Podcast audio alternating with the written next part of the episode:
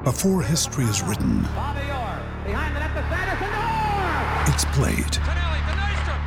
Before it's frozen in time, it's fought one shift at a time. Before it's etched in silver, it's carved in ice. What happens next will last forever. The Stanley Cup Final on ABC and ESPN Plus begins Saturday.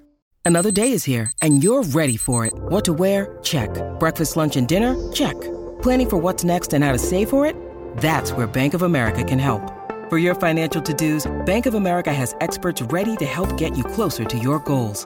Get started at one of our local financial centers or 24-7 in our mobile banking app. Find a location near you at bankofamerica.com slash talk to us. What would you like the power to do? Mobile banking requires downloading the app and is only available for select devices. Message and data rates may apply. Bank of America and a member FDIC. Think you know the Brooks Ghost? Think again. Introducing the all-new, better-than-ever Ghost 16. Now with nitrogen-infused cushioning for lightweight, supreme softness that feels good every step, every street, every single day. So go ahead, take your daily joyride in the all-new nitrogen-infused Ghost 16. It'll turn your everyday miles into everyday endorphins. Let's run there. Head to brooksrunning.com to learn more. It's a goal. Who got the assist? Who got the assist?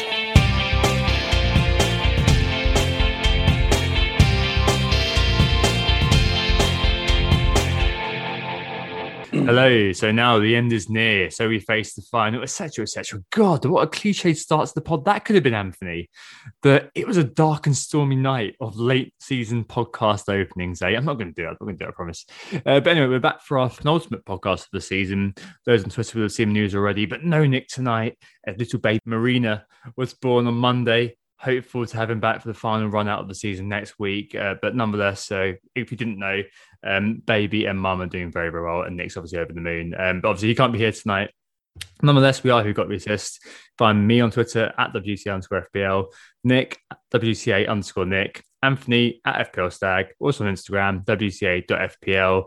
And Anthony, as you've uh, heard, is here, raring to go for the last but one time this campaign. Hello, Tom. Good to be back again for this final pod, the final uh, rapid record pod after game weekends as well of the season, which is nice for us and especially yourself with the editing. Uh, pod today, of course, we're going to be looking at game week 38, no surprise there. And in doing so, we're going to embrace the uniqueness of game week 38 over the last few years and every year, really, because it is a kind of bizarre game week that exists within a vacuum in and of itself. So how are we going to look at that? We're just going to look at what happened in the game week 38s in the past, points per or goals per game, random results, historic results, uh, random things that happened with people retiring and the like. It's it's a weird week, and uh, we're going to have a look at that. And we'll also have some correspondence as per usual and listeners' questions and answers. First off, though, we're going to start with the game week reviews. We're going to throw the mini league in pretty early as well, as well as market forces. Well, I think the, the game review this week again stays with you, doesn't it? It does, yeah. Yeah. I, like throwing it to you just, you know, for the second where I can just pretend that it isn't me who had the shocker of a game week. But no, it's me who had the shocker. 40 points net. So that's a red arrow from I kind of started the game week just under 29k. I will end it just outside 37k post subs, which is disappointing. Um, where, why, what happened? Well, like, look, like everybody, my captain failed. You know, unless you were uh, mad enough to go for someone like Joe Willock, it was a bad week for the captaincy. So I had sat on that, and look, that's obviously going to taint your score a little bit. And then things just didn't go right for me. I had Mendy in goals, and because I was playing Mendy, I decided not to play Rudiger, so he was on my bench. So that was a one-point goalkeeper instead of a nine-point defender. Uh, in the backs as well, I did have Michael Keane, who at least got seven points. Mitchell, no more heroics from him this week, which was disappointing. And Alexander Arnold's clean sheet was appreciated. I brought in Harrison on a hit as part of a kind of, it was just a roll the dice, hope for the best, see if something happens kind of transfer. Nothing happened. Uh, guys, three points. Salah, as I mentioned, three multiplied by two is six. I had Son.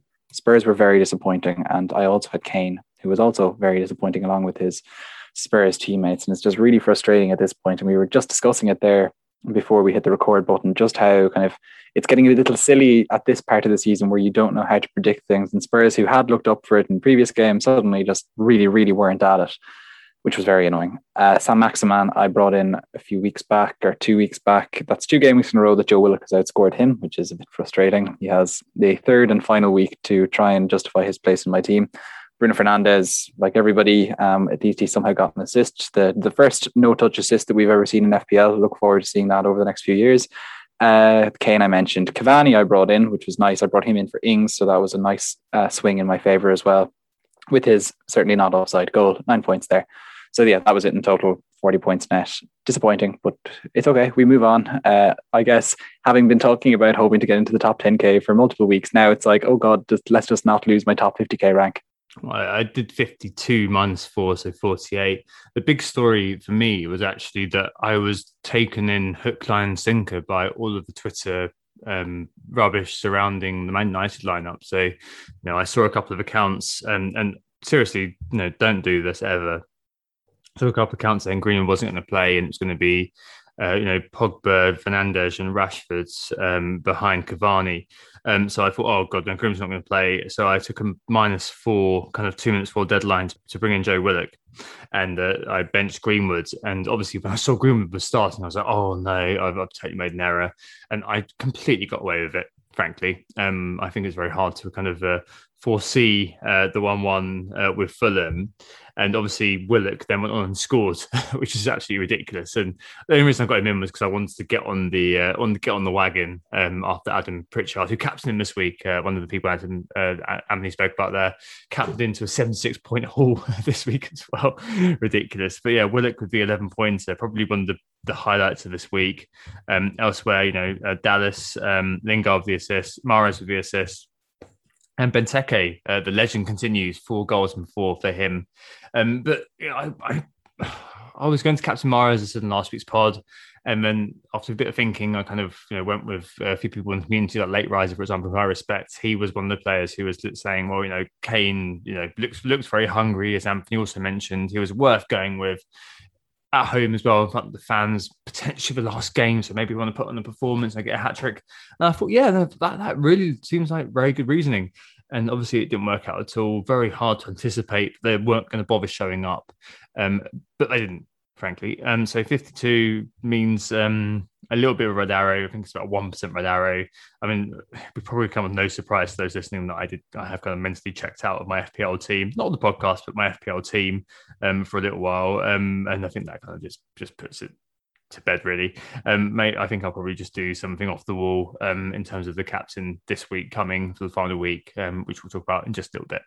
Anyway, um, in terms of, uh, in contrast to me, um, those doing very very well. Um, Anthony, who's broken into the top ten? I heard it's a familiar name. Who's currently uh, broken that glass ceiling? Yes, yes. There's a, a, familiar name going to be there at number eight, but I guess starting off, it's Graham Sessions who didn't have a good week. Actually had a worse week even than me. He only got 37 points, so dropping from fourth to 10th. So unfortunate there, Graham. Hopefully you can bounce back up that leaderboard.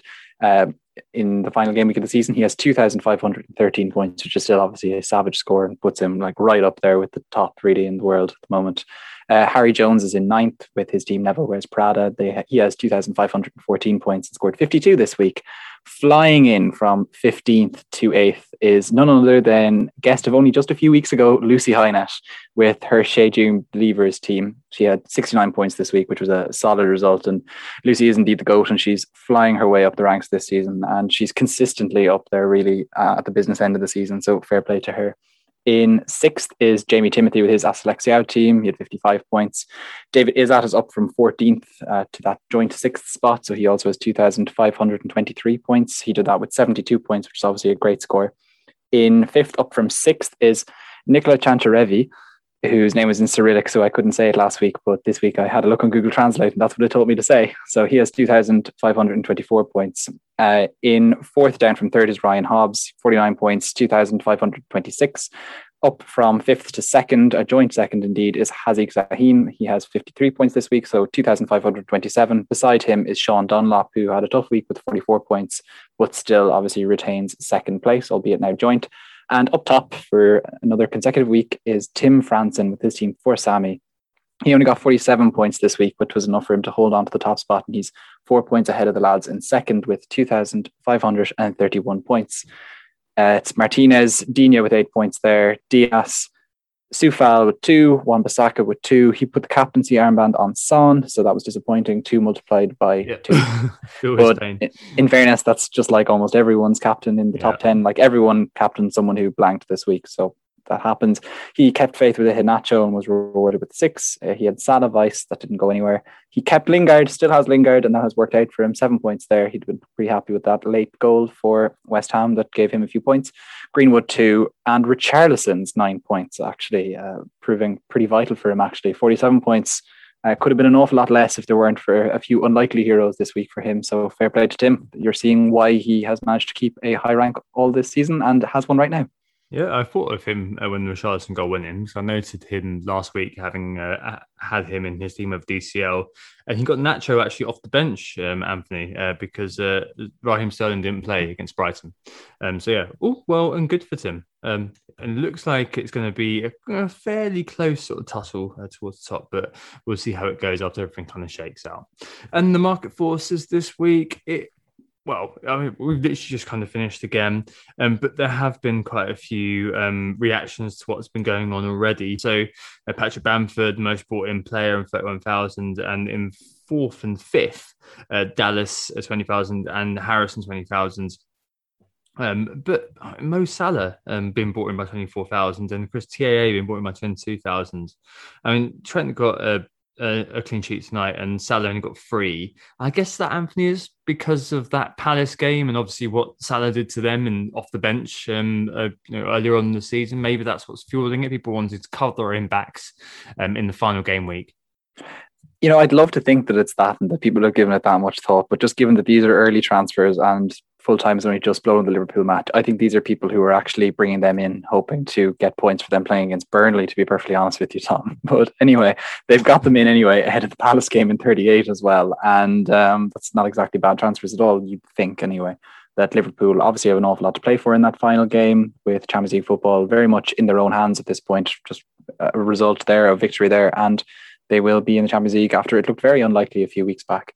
Uh, so you can understand why people are just basically buying into one of the few teams that actually have something to play for left so this season. Then if you look at the transfers out, it's a little bit more interesting, I guess, than the transfers in, which are a little bit spaced out so far. But in truth, an awful lot of them are kind of transfers that people had to make. So an awful lot more Jota sales. He's uh, being sold by 37k teams as it stands. Only Cancelo has more sales than him.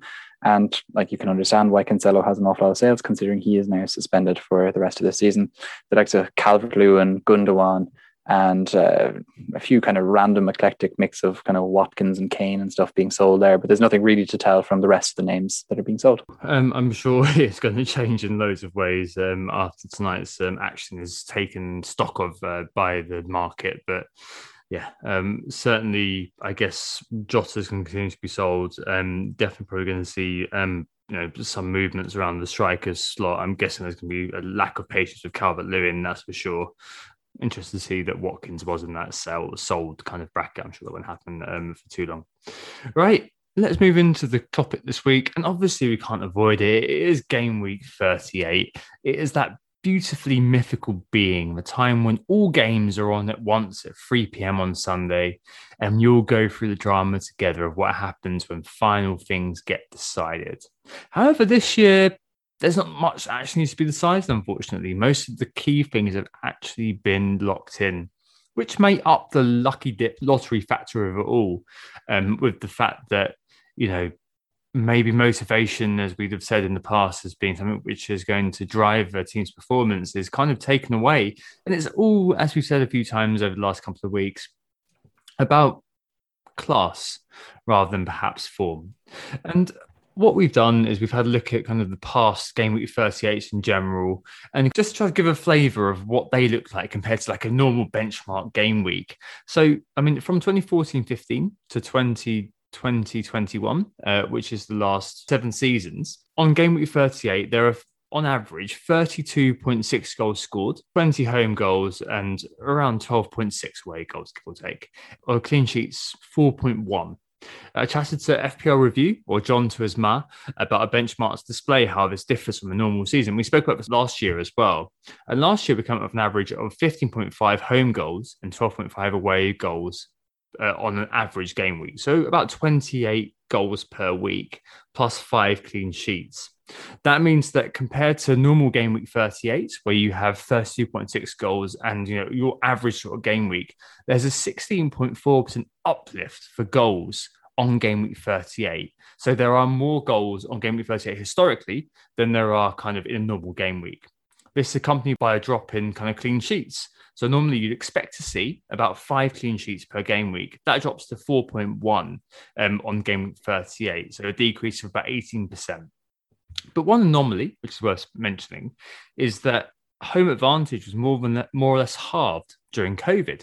And last year, funnily enough, on the final game week, there were actually only 28 goals on that final game week, which is the actual average of all the goals that we've seen normally during the course of the season. So um, last year's game week 38 was probably one of the lowest scoring end game weeks that we've ever seen. However, there are fans in the stadium for this game week 38, and it is hoped that we'll see a resurgence of that sort of home advantage. So broadly, I'd hope, Anthony, that we're expecting to see a high scoring game week 38 again. Yeah, I, I, think you can probably say that you'd expect that in that, you know, pretty much most of the last few seasons or almost all of the last few seasons, we've seen more goals per game on average in game week 38 uh, versus the rest of the game weeks combined. And I guess it's worth reminiscing on some of the mad results that we've seen in week 38 in the last few years to kind of dwell on what is possible. So even in 2020, when things were, you know, a little bit down uh, for usual, we still had a Man City absolutely smashing the relegated Norwich team 5 0 with KDB notching up a brace, which was uh, a pretty big result at the time for people who had him in their sides. Do you have any other um, 2020 ones, Tom, that you'd uh, like to throw in? Yeah, I mean, one of the ones actually that comes to mind is because of what was going on with uh, with, with young Jesse Lingard this year. Last year, um, he scored his first goal of the season actually on game week 38 in the 99th minute. I think he got basically the last goal of the Premier League these the Premier League season last year uh, versus Leicester in the 2 0 victory, which featured a Bruno pen, of course. Um, other notable things last season a heavily rotated Liverpool. Um, so no Trent, no Salah. Um, rumours which caught wildfire throughout the FPL community um, at the last minute. Big button just a minute, all those sort of like deadline day things. They beat Newcastle 3 1, and Spurs uh, drew 1 1 away to Palace, um, of kind of things that I remember from last year. But yeah, that Kevin De Bruyne brace was the one that kind of uh, I, I, do remember just because I captained Jesus, who scored the first goal. I thought, yeah, I'm well on my way to massive haul here. And then KDB took over, and uh, I was like, oh, I should have just gone with the obvious. Yeah, 2019 then was a little bit more fruitful when there was an average of 3.6 uh, goals per game uh, that particular weekend. There was a City win, as we're kind of going to see an awful lot of with this game week 38 reminiscing. They beat Brighton 4 1. There was no kind of standout goal scorer there, but you know, plenty of the, the big names that you'd want to have in your team returned that day. Crystal Palace beat Bournemouth and scored five times with Michy Batshuayi scoring twice, and Bournemouth even scored three times. So there was an awful lot of value to be found in that, uh, in both of those teams on that day. And West Ham beat Watford 4 1 with Mark Noble scoring twice. So those were kind of three of the really high scoring fixtures that particular year. And uh, don't forget, Anthony, uh, Cardiff uh, seeing of Man United 2 0 at Old Trafford. Nathaniel Mendez Laing making himself a Bluebirds legend with a penalty and also a random goal in the second half. So a brace for for him. One of those you're like, oh, you can never see that coming. Um, 17 18 just move us on there i think that was one of the kind of archetypal years where you just saw random stuff happening on the last game week be it the do you remember the Ayoze Perez zone? Yeah. Oh no i'm good it's, it's, it's coming into the pod later on. Yeah okay no he, yeah, but i mean i mean just to give you a taste of that he scored a brace for rafa rafa benitez's newcastle when they beat chelsea 3-0 at st james's and that year, I think. I mean, I, I kind of feel like, you know, the the 5 3 Bournemouth Palace result is kind of forgotten, but one which is remembered very keenly is the Spurs 5 4 with Leicester that year. And that was Mahrez's final game at the club, and Vares um, combined for one final time on kind of the Foxes side. On the other side, Harry Kane um, and Eric Lamela oddly enough, um, braced uh, for Spurs. And there were 31 goals that year um, in game week 38 versus a match day average of 26.8. And then in 2017, I think is the, the best of them that we've seen uh, in recent years. And that was a year where there was an average of 3.7 goals per game. So that's pretty decent going. Uh, Man City, of course, uh, 5 0 against Watford. Aguero scoring twice. Uh, Spurs beat Hull 7 1. Kane with a hat trick there. And also Chelsea beat Sunderland, who were who were also relegated at that point, soon to test their fans that claim they were Sunderland till I dies claims to the limit really in the next few years. But anyway, yeah, Chelsea beat them five one. Batshuayi scoring twice there as well. So Michy Batshuayi twice um, featuring in this. Yeah, yeah, I'm not sure we're going to be kind of sat there, kind of saying, "Oh, buy Michy Batshuayi," but there's certainly been a, a, all manner of results on the final day, and I think perhaps that kind of shows the fact that you do get these results which come out of nowhere. You can't really pinpoint exactly the game where it's all going to go off. And you can't always pinpoint the players. So, you know, 16, 17, uh, Man United that were at home to Crystal Palace and Josh Harrop scored in his debut for United as they beat them 2 0. One of those players who wasn't even in the game at the time. And you had like goals scored by mm, assisted by someone who was in the game. And a really nice segue here onto kind of FPL specific stuff is obviously Praz FPL's question, which is a question for the main sort of Q and A section, but really works in well here. Um, he asks, you know, this is going to be popular, so I'll ask your top five players to target who are low owned but capable of that 15 pointer for that last minute boost in mini leagues and rank. And you know, the games that we've mentioned and the outcomes we've mentioned, the fact that the final game week is a high scorer um, means that if you do kind of get your lottery ticket right, you could do very, very well indeed. Um, so what we've done is, yeah, there's lots of randomness on the final, final day. There's high variance in single game week, uh, but we've picked up a few players who maybe could get you there, depending on what you're looking at in the market. Um, should we go one player each and kind of? Uh, I'm sure there's going to be one. With, oh no, you've got my notes here. Um, I don't know. Um, do, you, do you want to do it by position or just want to just do it, just do it for lols? Ah, let's go by position, sure. Okay, uh, all right. start with defenders. I hope you don't have this one. I have selected out of all players, and I just because I think he has a surety of starts that you wouldn't normally expect. Eric Garcia of Manchester City. He what? came. okay, yeah, no, okay. This is this is game game week thirty eight. It's such a such a such a mind he, screw because you've got to think about these players as being viable options. But Eric Garcia, oh, okay, man. bear with me though. Um, City actually find themselves in a little bit of a shortage when it comes to right backs. So uh, Kyle Walker is a doubt, and they're surely probably saving him for the Champions League final. And obviously, João Cancelo, after his red card, is suspended for game week thirty eight. And so, who better to select to replace him in the side than Eric Garcia, the man that Pep put on when Cancelo actually got sent off. So that's kind of basically as City's you know third choice right back who almost never gets a chance to play, but has now played uh, in the last two games when City needed a right back. I suspect he's also going to be the right back of choice because he's just not going to be in that Champions League final team. I'd have loved to have said Benjamin Mendy here, but City have options at left back, and he obviously could fit Praz's uh, criteria a little bit better of potentially have a 15 pointer in him uh, just based on his kind of attacking verve and history. But I couldn't select him because I just couldn't be sure that he wouldn't just get zero points. I'm just not sure with with them like that you can make that switch confidently. That's the thing. It's, it's the X minutes thing, as you've acknowledged, and that's fair enough. Uh, defender wise, I've only got one, uh, which is uh, Craig Dawson. I will forever recommend this guy. I've got a Coufal because you told me to buy him, and it didn't go very well, Anthony. But I blame you completely for that. Um, but yeah, like you know, it, Dawson is just amazing value, really. Four point five throughout the course of the season, yes. Um, but if you're like, hmm, who do I get in? Who's likely to do a goal? Um, Craig Dawson's had the most big chances, um, and he's fourth for XG per start for defenders over the course of the season. Um, their final game is Southampton at home, um, and he could be a candidate to grab that sort of vaunted 15 pointer. Just because if you watch them all kind of lining up from a Cresswell delivery, Cresswell's obviously another decent option here. It's always Dawson and Soucek either kind of following each other into the box or doing a split into the box. And I think that you know you just need the ball to go your way. You need them to keep clean sheet, but that 15 points is probably on if you do get lucky with Dawson. You could obviously go with um, as well. It's just that Dawson's likely to be scoring the goal, Cresswell's likely to be assisting the goal. But yeah, I, I think he'd be the one I go for. Um, midfield wise, um, I think I'm gonna just jump in with Aubameyang. Um, so there's huge variance on the final game week. There's bugger all which I can tell you in the stats to commend him to you. But gut feel on him is that it's a day where he will go crazy. One thing on Aubameyang that I found during my kind of reviews of the last few years is that he's actually scored on three out of three of the last three game week 38 he's been involved with while he's been in England.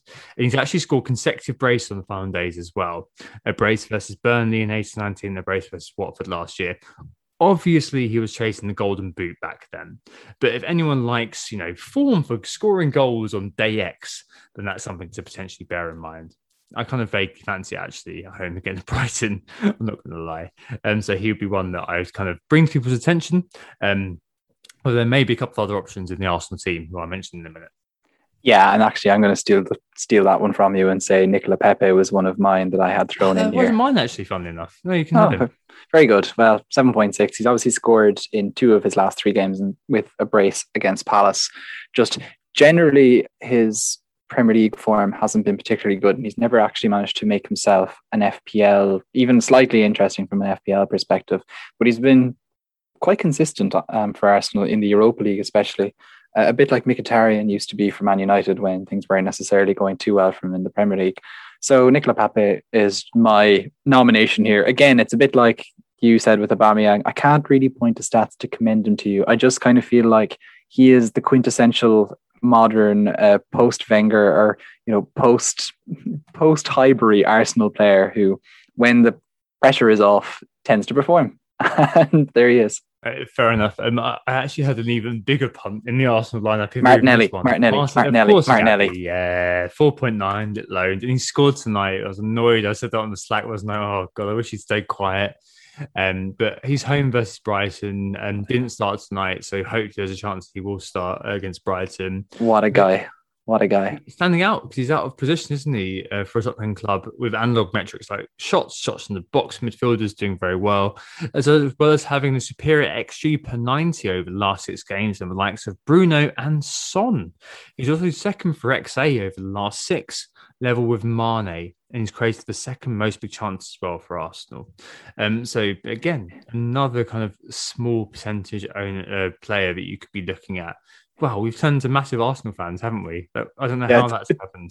It's um, it's great, great citing XG per ninety with Martinelli in the last six. I know, I know. it's, it's to, to, he's he's managed to make it past the sixty minute mark twice in that it period. Is, it is ridiculous, isn't it? Because you are just kind of effectively trying to build a case, and maybe this is like a case study in framing we're trying to build a case for players who don't really play very much or for whatever reason are now punts. Like if you don't own them, they, they are going to be that way. Um, and it's just trying to find something to commend them to you. Like with Aubameyang, for sure, I can kind of just it's it's clearly just historic stuff. With Martinelli, it's kind of looking at the data on a particular filter but it's up to you to make the reference and not you, Anthony, but up to you, listener, to, to understand, to think about whether that is actually relevant to you or something you're actually vaguely interested in. I think the, the actual big um, one that I would be looking at, um, and actually is reflective of my forward pick as well, um, is Sadio Mane. Um, so he's no, so you know no Jota, no worries. Like Mane's obviously no Salah as we found out this year, um, but eleven point seven and six point eight percent could be could he be the differential to Rocky to the end? He's got form for final day heroics as well. He's got a brace versus Wolves a couple of years ago. He's fourth for XG um, amongst mids over the last six. Level Greenwood actually, um, who everyone's been lauding. That's per ninety as well. Anthony, you'll be pleased to hear. He's also fifth in for shots in the box per ninety, and actually is second uh, for XA um, over the last six game weeks. So he's actually been creating chances as well. Had a terrible year, has Mane, but could he finish it with a flourish, Anthony? He might, he might, but I, I actually didn't select any Liverpool players in this for whatever reason. I just decided to just ignore them completely. And instead, I actually have looked at a guy who we talked about last week, and I'll we'll skip through him quickly because there's chance that he might not actually play. It's Kai Havertz that I had in here, 8.3. He hasn't played a huge amount recently because he's dealing with all sorts of injuries, but he will need to get game time ahead of the Champions League final, which you would expect him to start if he is at all ready to play. And so, with that in mind, I'm kind of commending him here on the premise that you should probably pay attention to any sorts of press conferences that are given ahead of these games. Uh, because that Villa game, I fancy him anyway to do something, and if he manages to actually make it onto the pitch. Uh, Ferran Torres, I'll throw in again after the hat trick versus Newcastle, uh, which also followed, which had followed itself a goal against Chelsea. he had a bright a, a blank against Brighton, but he feels like an unlikely Champions League starter. And with that in mind, he feels like the type of player who could play. Add to that the fact that he's kind of occupying that false nine forward slash striker role and has been doing it alongside Jesus or with Jesus on the pitch at times. And it seems like, unfortunately, and the man that we would have been talking about in the next uh, when we get onto the forwards, but we can't because it looks like he's going to be injured. Sergio Aguero won't be there to take what would have been Torres's place in the side. And so, with that in mind, at 7.0, he feels worth that punt. Yeah, I mean, we've got a question about Sergio Aguero, so I'm going to leave that until those questions. Um, but I have one forward, and it is Bobby Firmino, and I am very, very tempted to make the move for Dominic Calvert to Firmino for that final game of the season. He's back in the top tens for shots next year over the last six months forwards, four point three percent owned. Um, so if Liverpool do go mental against Crystal Palace, could he be involved? Probably not. He's annoying as hell to own if you own him during the regular season. But hey, on a one week high variance basis, he could be a player who's worth considering. I think actually, if I was to sit here and make a couple of recommendations, um, just for you know and giggles on one week where it, it, could all go wrong and it's all a bit of lucky dip, it's all a bit of lottery. I think my Aubameyang one and my Firmino one would be the ones that I'd be most likely to think about. If I was making a free hit, they definitely both be in, and probably they both be jostling for the armband for me. That's for sure. Um, Anthony, what about you for the final pick?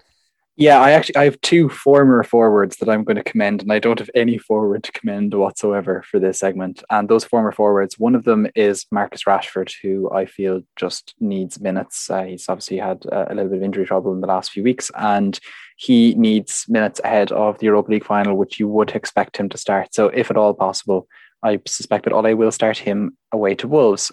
So, with that in mind, look, it's it's as you say, Tom, high variance week. So you'd fancy him to get something, even if it's a very kind of much changed United side with the likes of Juan Mata feeding him rather than Bruno. And also because it is you know game week 30 something and because he's done nothing so far and because it is the Ayoze Perez zone I have to recommend Ayoze Perez. Where did this come from? This has been something over multiple seasons where Ayoze Perez always hit form yeah, yeah, in the final right, weeks yeah, of the I, season. I can buy it. I can buy it. And yet it hasn't happened this year, even though he's actually been playing. And so I just feel like surely, surely the Ayoze Perez zone will finally become clear, you know, as he opens a time portal, changes everything, somehow finds a way to either toss Chelsea aside or toss Liverpool aside from a great distance by scoring himself for Leicester against Spurs. It, it just feels so right and yet so so unlikely. I can just imagine it happening. I, I can. I I think just just obviously, imagine. Obviously, he made that that huge sort of embarrassing uh, miss uh, that would have basically the late miss. People, yes. like yeah, he's cost them the Champions League that miss. No, no. The reality was that obviously there's been loads of other reasons why they think they, they, they may not get to Champions League. It's not it doesn't just come down to that one moment. Um, but the poor guy hopefully is going to be uh, motivated by that there's going to be a great team talk in Brendan Rodgers for him. Uh, certainly, he's got like he's he was into the office and he got one hell of a pep talk, you know, about everything he could do. If you move these boxes, it'll make a huge difference for the whole side. Is what Brendan must have kind of said to him. Uh, to psych him up for that Spurs game. So I no, look, I believe in him anyway to do something. I'm not going to buy him in a million years, but I would laugh a lot if he actually does score against Spurs. Cool. So quite a few recommendations there.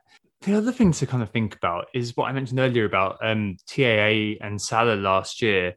And obviously, this is comes in the light of me absolutely losing my uh, feces uh, this game week um, and end up with getting very, very fortunate um, to not be punished for benching Greenwood and buying in Willock. Reminds for all time of writing. I mean, it, it's more of a warning, really, because Game Week 38, if you're new to the scene, is a notorious time for pranksters and chain yankers Cockney rhyming slang completely intended to kind of get on and try to mess with your head and say, this guy's not playing. I've heard that this, I've heard that that. I think just mute anybody, even temporarily, that will lapse into this rubbish and try to take a case or our approach. But that said, as we saw with TAA and Salah last year, Anthony, sometimes there are leaks which are impossible to ignore as I thought the Greenwood one actually this week was, but definitely last year with Salah and TAA that was being so widely reported. I just thought, right, I've got, got to do something about this. Um, so I, I, know it's a bit of a vexed concept. I'm not going to spend too long on it because obviously it's a bit too it's a bit chatty rather than um, actually quantifiable. But Anthony, like, what do you think you need to know to be kind of believing of a leak? I think with all of these leaks that we get on Twitter in general, the first thing I try to do is to vet how good that person's leaks have been in the past. And that's obviously quite hard to do if it's someone who's leaking for the first time or says they have information for the first time. With them, I think I just take it as a pinch of salt unless I see something else. But when it comes to if there's somebody like FPL Rockstar, or something gives us some sort of indication, you know, in just about before the deadline, I would take that very seriously because he has shown multiple times that he uh, has pretty good uh, insider info. So I would just say be very, very careful more than anything. I would also say to pay a bit of attention to what journalists are saying in just regular replies to people on Twitter. And if you have a subscription to The Athletic, more and more we're seeing journalists actually answer questions from fans about who they think are going to play. And sometimes they have a little bit of an inside an insight when there's something odd going on, especially. So, for example, a few uh, game weeks ago, when Scott Carson was playing, there were an awful lot of indications came through about that from sources you wouldn't expect it to come through from because it was so noteworthy. Uh, likewise, as well, actually, when Ole played the kids uh, against Leicester for United, that info came through like loud and clear from all sorts of sources because it was just so unusual. And so those types of things, especially, I think you need to take serious when it's something that's almost scarcely believable. It oddly it oddly seems to be more believable than when it's just about believable. Then I feel like you have to be really doing your due diligence much more. Yeah. So if, you move everything which is impossible, then whatever remains, however improbable, is true. Sherlock Holmes. Um, but yeah, maybe you're right. I think it's just that when everybody is, um, you know, when this maelstrom of individuals trying to trap you um, in in in the trolling uh, trap, I think that that's when it becomes more difficult. But I think you're right, Anthony. I think it's just about um, trying to make sure that you kind of look at the provenance of what's been said. Like if it is a random account who's writing random stuff, look at their account, what they said, um, how much have they said things, um, what the comments beneath what they've said, and ask other people that you know, is this person worth trusting? Most of the time, actually, the answer is no. And as Anthony said, a lot of the time it is about the journalists. So, like, you know, like Sam Lee, who cover uh, Man City, uh, Jonathan Schrager, who covers Manchester United, and ex WHU employee of West Ham individuals that throughout the course of the season um, provide decent insight into what's going on. Those are people to be continuing uh, to keep an eye on as things kind of go. I guess I'm thinking the final thing. How do we expect the final game to go? I don't want to a blow by blow um, this game's going to be a 4 1. This is what's going to happen. I think just kind of a general sort of overview. Um, so for me, I probably expect a bit of a reversion to the norm. Like FPL review, we spoke about a little bit actually. And your man said to me that he expected home advantage to go back to normal for matches with fans. He also said that one of the biggest home advantage things if there are fans there, is influence over referees. So a lot of the conventional wisdom is kind of true about that kind of home advantage. It's just a matter of analysts beginning to quantify that reality. And so, yeah, after last year's fellow output, I'm hoping for a decent afternoon's viewing, that's for sure. And either way, I think that's a bit of a sappy point, but all matches at once will be simply epic. Like all of those kind of scores coming in. Like there's going to be no, oh no, I've got to wait until 4 p.m. until the next game. It's all going to happen at once, like one big hit. And I, I really miss that about FPL. So it'd be really, really nice to have that. Um, I do expect, kind of in summary, there to be more goals this time round um, than last year. That's for sure. It's a bit of a boring final game, apart from the Man City game. Um, and I'm expecting there to be a couple of surprises along the way. And I'm just going to be basically hoping I get lucky right. Yeah, hilariously, I think what's really stood out for me about this game week also is the fact that all the kickoffs are at the same time. I've just not really liked the drawn out game weeks whatsoever that we've been entirely subjected to really through COVID. So that in particular actually is going to be very refreshing. I think I actually did decide to make a not exactly very earnest attempt at predicting all of the scores for this game week. And what I do see is that subconsciously I have expected high scoring games, and I also seem to be expecting home advantage to, to count uh, hugely for the sides that are involved. Uh, I guess the uh, the most interesting of my random, not earnestly put together scores are Manchester City five, Everton two, Leeds seven, West Brom one, and uh, Fulham two, Newcastle three. There you go, Tom. You heard it here first. Willock brace, Willock hat trick. Is that is that, that how it's going to go? No, I think Saint-Maximin is uh, finally going to do something from my side. No, it'll probably be something really frustrating, like uh, Jacob Murphy or something coming on as a sub and getting a hat trick. Willis can go the way, right, Adam? Right, let's take a break there and move on to correspondence and Q and A for the last time this season, pretty much uh, after this. Who got the assist? Who got the assist? So we're back, and it's uh, time to get into the listener kind of stuff, and it's the final correspondence of this season. I've done my best. I've been hanging over it with a scythe. I've been trying to lop things off with a tiny penknife. But the reality is the correspondence has it's kind of shambled towards the end of the season. I think it's to make another year. Um, but it is the final one of this year and um, this campaign. And it is uh, a good friend of the pod who's been uh, in touch, hasn't Anthony? It is, yeah. The correspondence section has been and will continue to be your chance to give your addendums, get your questions in, to to deliver your theories, to give us some poems, to give us your thoughts, whatever it might be. And we've really enjoyed having them all this year to who got the assist at gmail.com. We had correspondence in most pods so far uh, throughout the season. We uh, had to give it a bit of a rest when we had such tight turnovers a few times, but we got loads of emails in over the year and we've really enjoyed having them. And FPL Sis wrote in uh, with another bit of correspondence this week. And he has, of course, been part of the correspondence section before. So thanks very much for him for emailing before and indeed emailing again. And what what is said was this Morning, lads. Great 200 Club pod. This is obviously from a few weeks back. I heard the plea for material, and as the shelf life would be limited, I thought that a topic with some staying power may be of use. How right you were, says how right you were. Listening to the declaration of Messi Lingard's downturn of form put me in a spin. He's a talisman. He's on penalties. He's got great fixtures, sprang from my mouth before I could think it through. Maybe Antonio's return has pushed Lingard back. Maybe other clubs have learned to stifle his creativity, and maybe he'll revert to his United norm. I flick open my FPL file of reflections to see if I can glean any insight on form and bandwagons. I realize I haven't delved into it for quite some time, and with the last mention being the Gundo wagon. The period since has been a steady trickle of green arrows. My efforts to convert form to consistency has paid off. So I wonder, lads, can we as FPL managers have form? Much love, FPL Sis. Tom, can you, as an FPL manager, and can other FPL managers have form? I think so. I think you can definitely get form. Let's define terms though for those who are allergic to things like this. I think the use of that word to me means confidence in your decision making.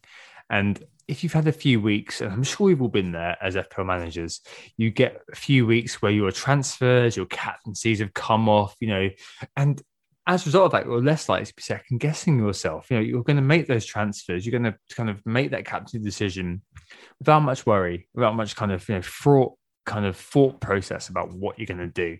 Whereas if, if you've had a few weeks in doldrums, I think you do often second guess and ask around for help a bit, and you bridle against people who say go with your gut like because you'll be like well i've got no idea what that is. You know I, have got so many options kind of going on in my head and you lose that ability to be able to pinpoint exactly what you think is the best option.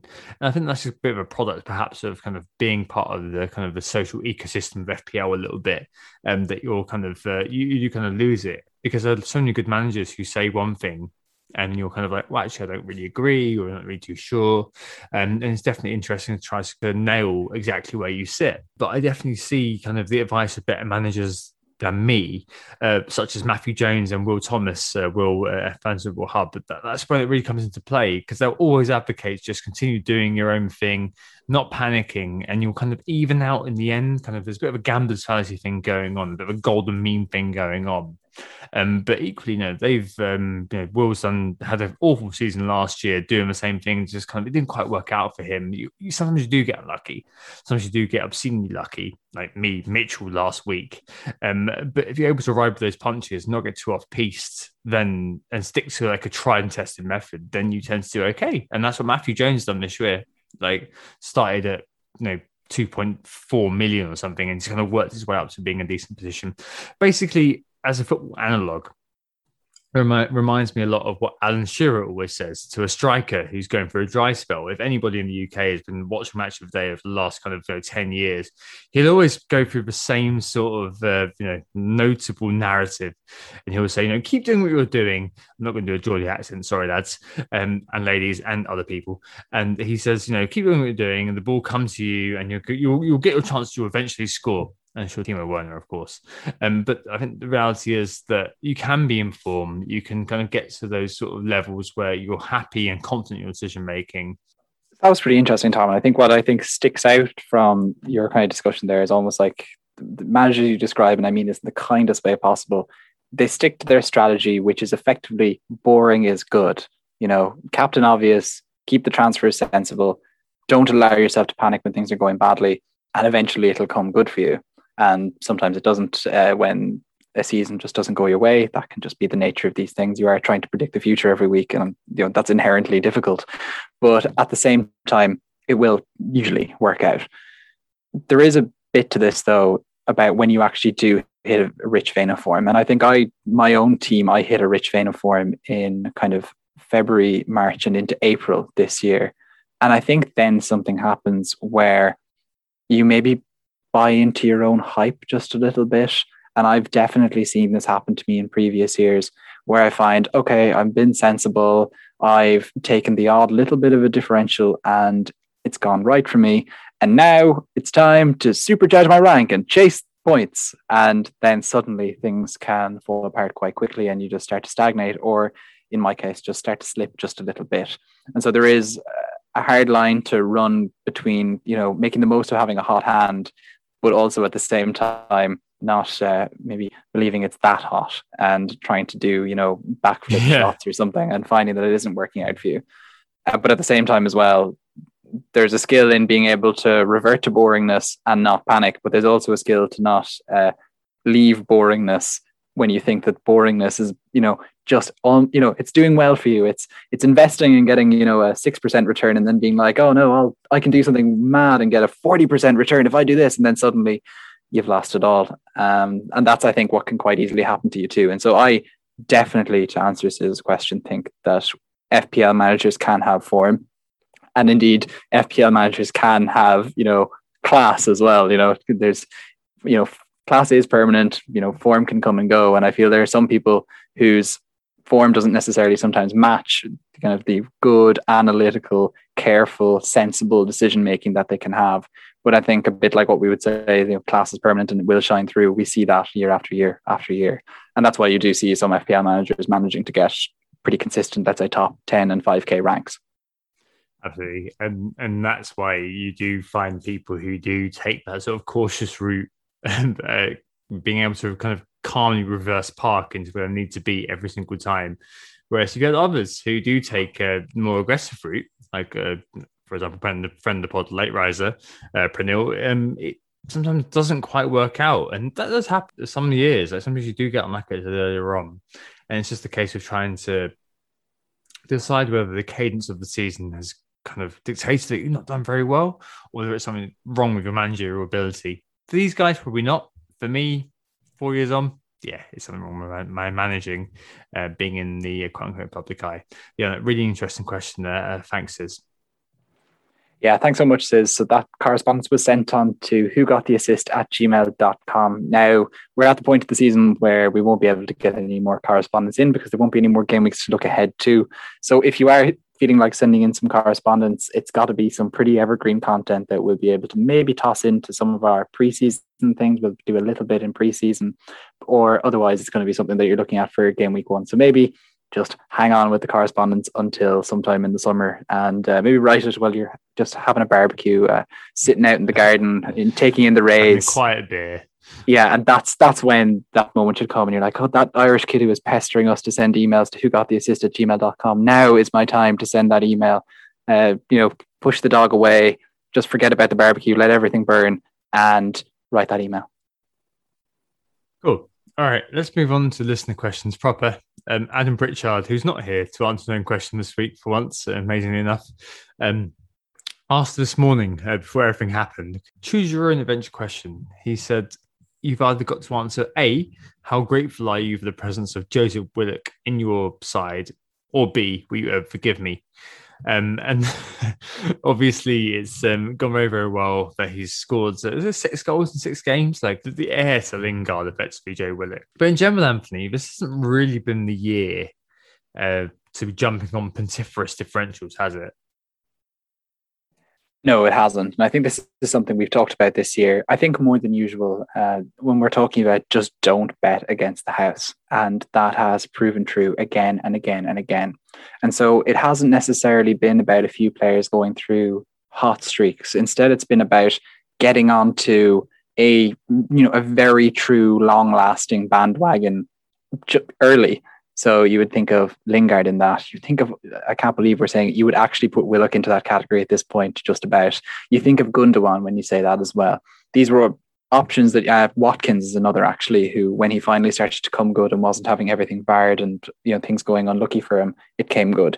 Uh, a bandwagon that pretty much started off the season and never stopped going was Bamford. There were all these options there that you could have got on and enjoyed and stayed on, rather than jumping around, punting, I think it usually was a fool's errand. And so I found that with quite a few of the punts that I took this year, I actually could not find a single punt uh, outside of, let's say, my free hit team where I could say that punt that I brought in for those two weeks worked. There was none.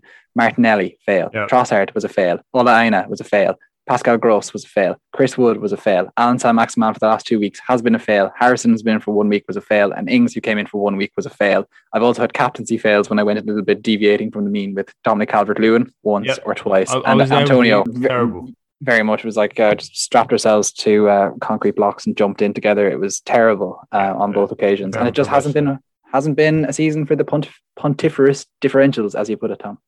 No, definitely not. No, imagine uh, jumping on, you know, Richarlison, Dominic Calvert-Lewin early on. Um, it, it's just not really been that kind of year, has it?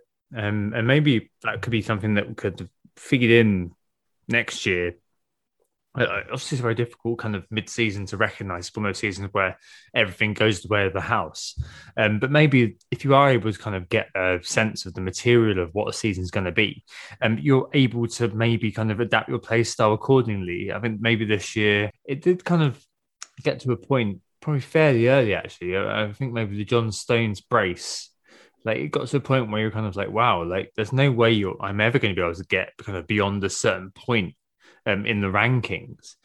Um, and you know, for every decent herb captaincy I got this year, um, as well, I've lost on things like you know captain Vardy when Bruno was playing home v West Brom, you know, taking risks like that. Um, and it has been a very difficult season, and in terms of just trying to kind of do something even vague differential that every single time you've been punished um, as far as i'm concerned at least i'm sure you can find a path that you can plot where you actually you could have done okay um, but it's, it's very kind of few and far between to have been able to do that um, and again perhaps it underlines the importance of a good start anthony Yes, I think that has been the case. That uh, a lot of the name, the players that I would have named there, you know, the likes of Bamford, the likes of, I guess, not necessarily Watkins, but some of the other players that you might have had in your game week one side who unexpectedly proved to be season keepers all the way through.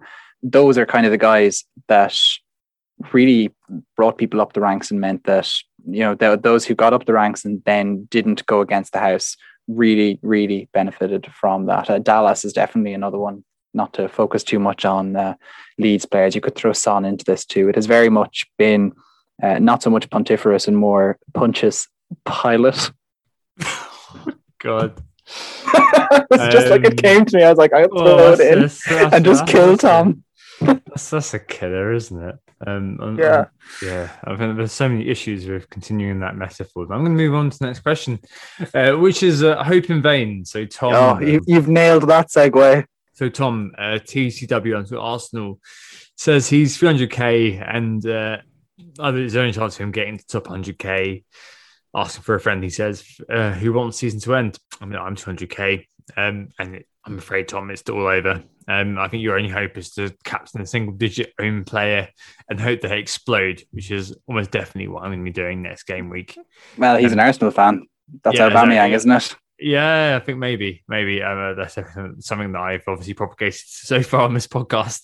I mean, I think, mate, Anthony, rather than kind of asking you, you know, what should he do? I think maybe a more interesting question would be, when what shouldn't does he your, do? When does your season become unsalvageable? Do you think?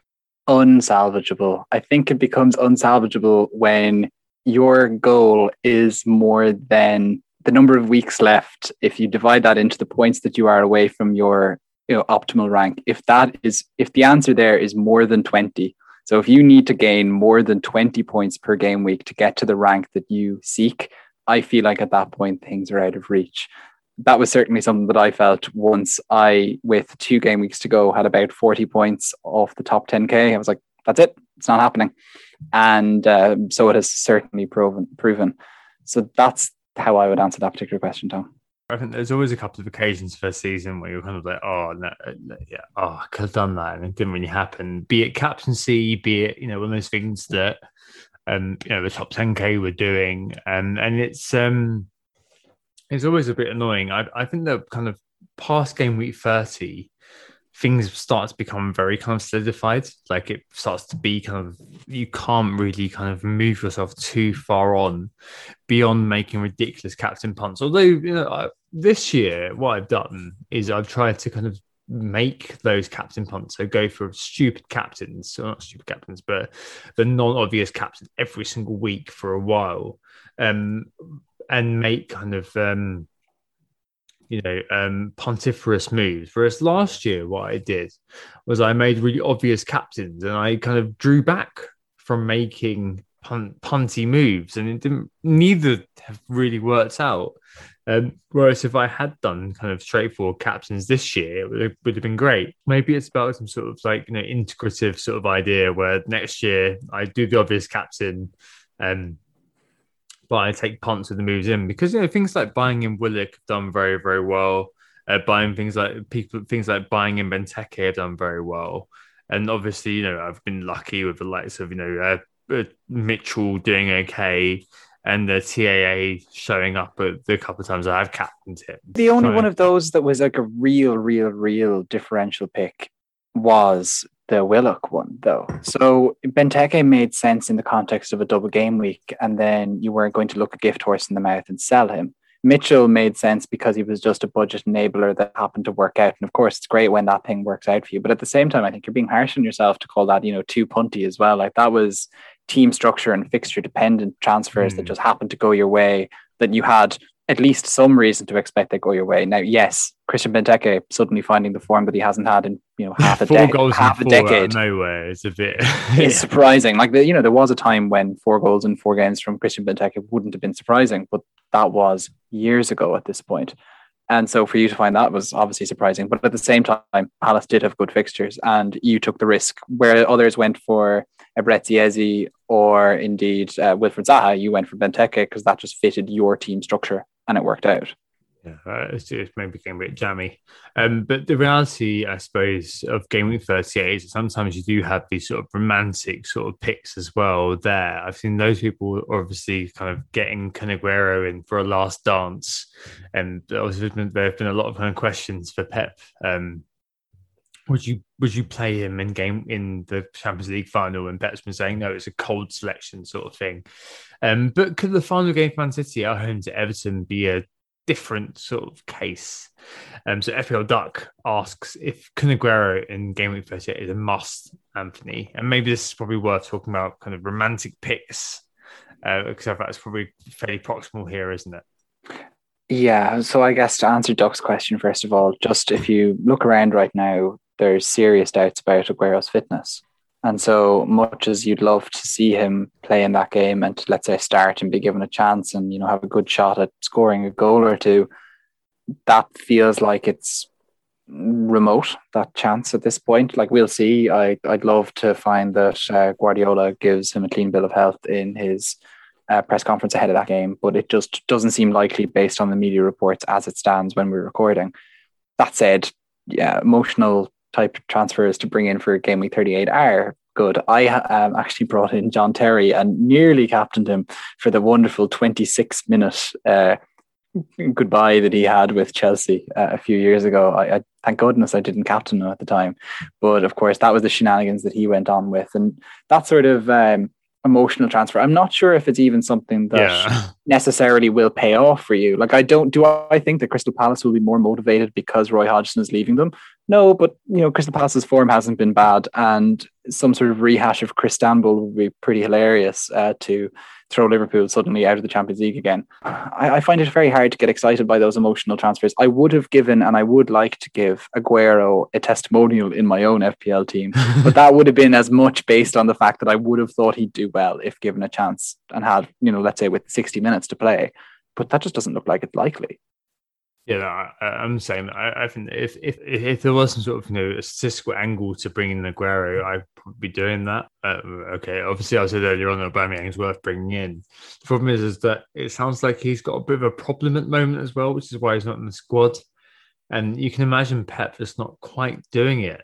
This last week, I think that him and Bielsa are the two managers who are not going to be kind of bowing to John Terry sort of. Uh, sentiment to bring a player in like that. I just remember David Silva last year. I mean, last year, obviously, we mentioned earlier on, uh, Man City beat Norwich 5 0.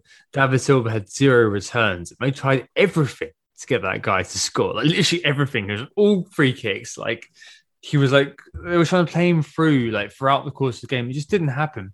And, um, a couple of things I remember Eden Hazard in 1819 as a substitute for Chelsea, maybe a little bit of a, a pet thing. Uh, I'm not sure that I'm not sure he quite do that with Aguero. I'm sure he's going to play the game against Everton or at least kind of play some kind of time in the game.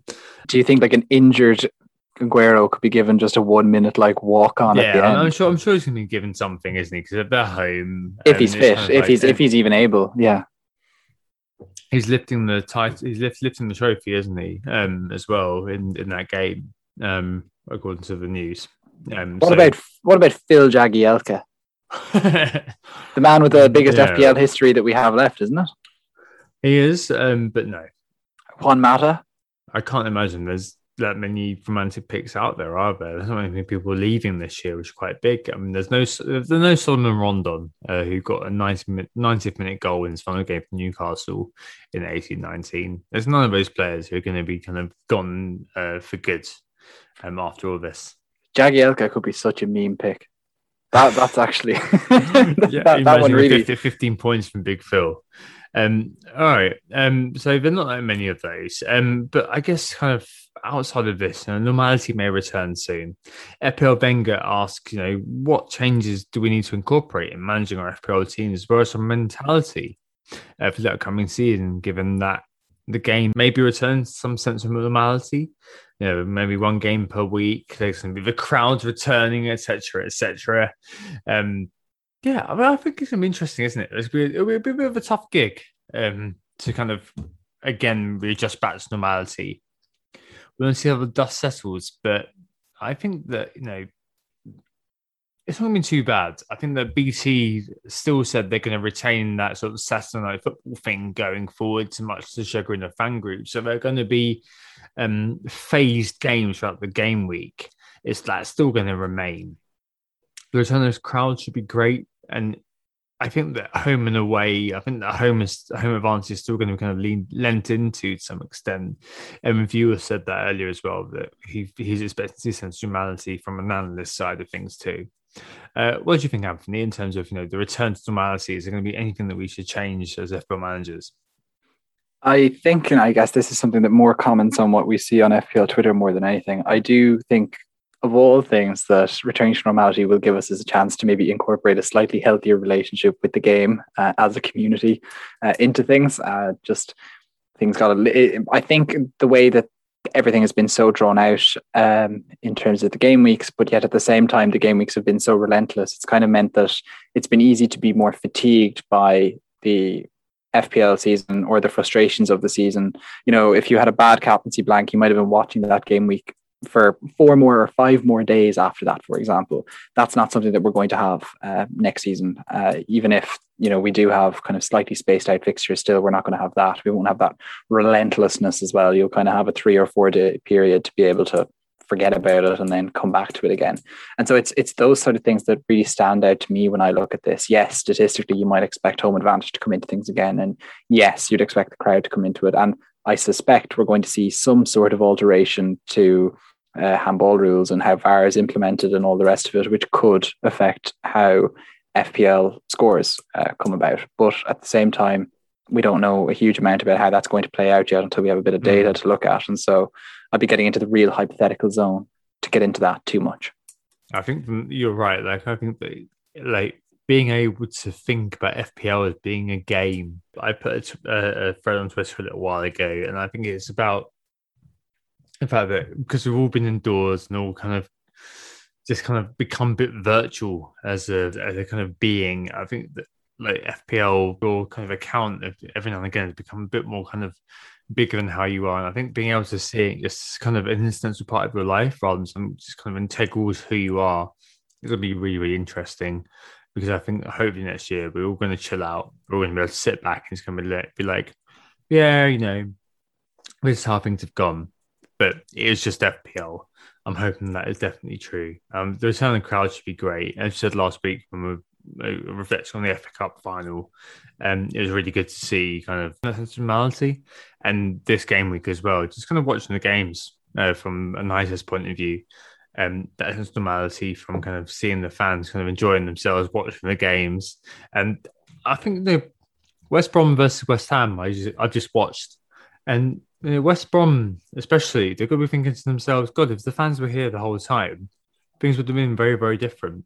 So next year, it may be really interesting to see what happens when we kind of launch from this kind of sterile football that we've seen without any fans in the stadium. And it's all been kind of fan sort of, it's all been played through the mic system uh, to what it is now. I think that's going to be a really interesting sort of reversion back to the mean. Um, so yeah, yeah, I think it'll be interesting to see what happens there. Yeah, absolutely. And I guess, Tom, the next question is more one for you, and it's uh, shots on the meetup. FPL Jack is asking how many shots that you'll be having on the 24th of July, perhaps with a few friends. Well, um, I mean, I'm not going to be taking many shots because I need to be there from 3 p.m. till late so people come and go. Um, um, I guess this kind of gets into um, the FPL meetup in London this year. It'll be on 24th of July in collaboration with Planet FPL and Surgery at the Editors Tap in Fetter Lane, um, which is this Thames Link. Um, I met, met up with uh, Social Planet uh, yesterday uh, to get a venue finalised for this year's meetup. Um, I mean, yes, it's just in the pub, uh, but will no doubt be a great event that we can. We try to do it every summer, basically. And uh, the idea is that we have it all day for 3 p.m. as I said earlier to late, so people come and go, and it's you know very central as well. So literally, I think it's a nice alternative for those who can't make or don't want to make fests. Um, it's an event with soul. It's definitely worth showing up. You know, even if you're not one of these people who comes with other people and knows everybody in the community, or you're kind of just a listener who's outside of social media. Everyone's so open, everyone's so friendly. Um, everyone will welcome you to the event. And Anthony, are you going to try to make your way? I mean, it's obviously a bit different, isn't it, these days? Yeah, I'd love to, but just it, it seems like the vaccine situation here, like we're uh, the EU in general is catching up on the US and the UK pretty rapidly, actually, and it looks like we'll probably finish the job before uh, you two, uh, you two uh, nations. But at the same time, it probably looks like it's going to be a little bit too close for me, unfortunately, much as I'd love to be at it, which is the way things are.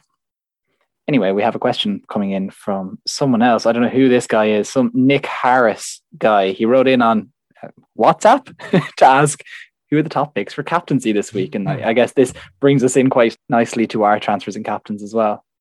Yeah, I, mean, I guess the, the sensible pick, pick is always going to be Salah, isn't it? Anthony against uh, Crystal Palace.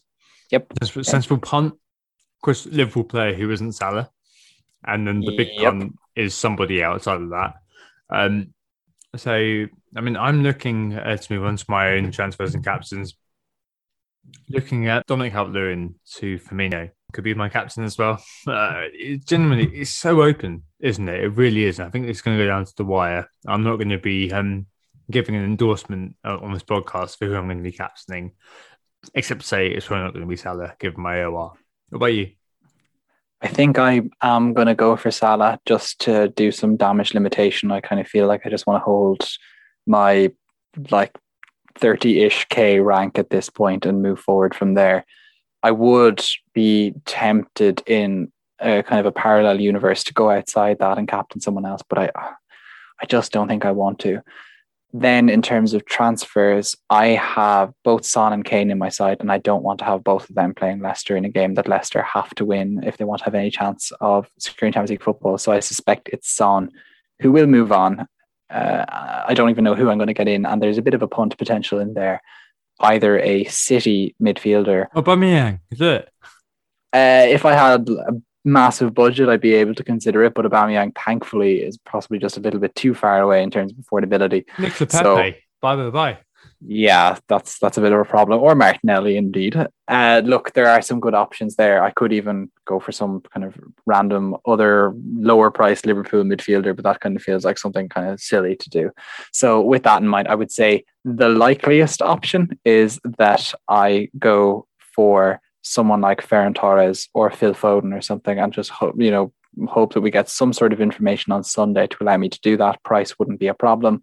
I might be tempted by Marcus Rashford if Ole gives some sort of indication that he'll be playing. Even in a weakened United team, I'd like to have him because that weakened United team has a, quite a few flared players that you'd expect will set up chances, whilst United might not necessarily be that good defensively or kind of in terms of midfield solidity.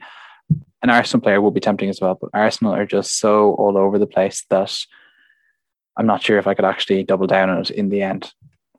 So that's uh, that's where I'm at with that, Tom. I don't blame you there at all. I think it's it's one of those things where, like, as earlier on, it's all the lottery, it's all lucky dip. And you could be buying or Aubameyang, and it's going to be someone random. It's going to be like you know the Mark Noble. It's going to be you know uh, Phil Jagielka. Phil Jagielka against Burnley, who blow up and do everything. Fabio Silva against Man United, who scores a hat trick. So, Ollie Burke. Ollie Burke. Ollie Burke's been terrible this year. yeah, Right. yeah. That's probably it is now, Anthony, for this penultimate pod. Yes, yes, indeed.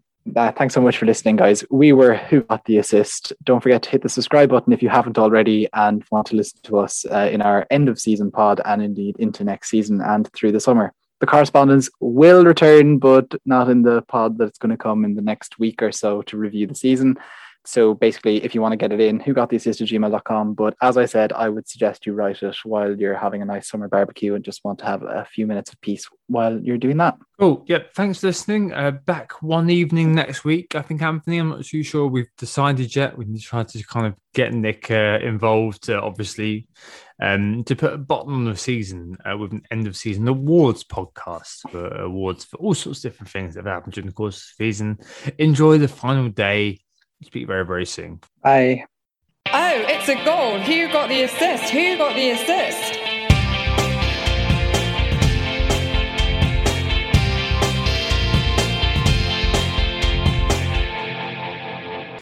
Sports Social Podcast Network.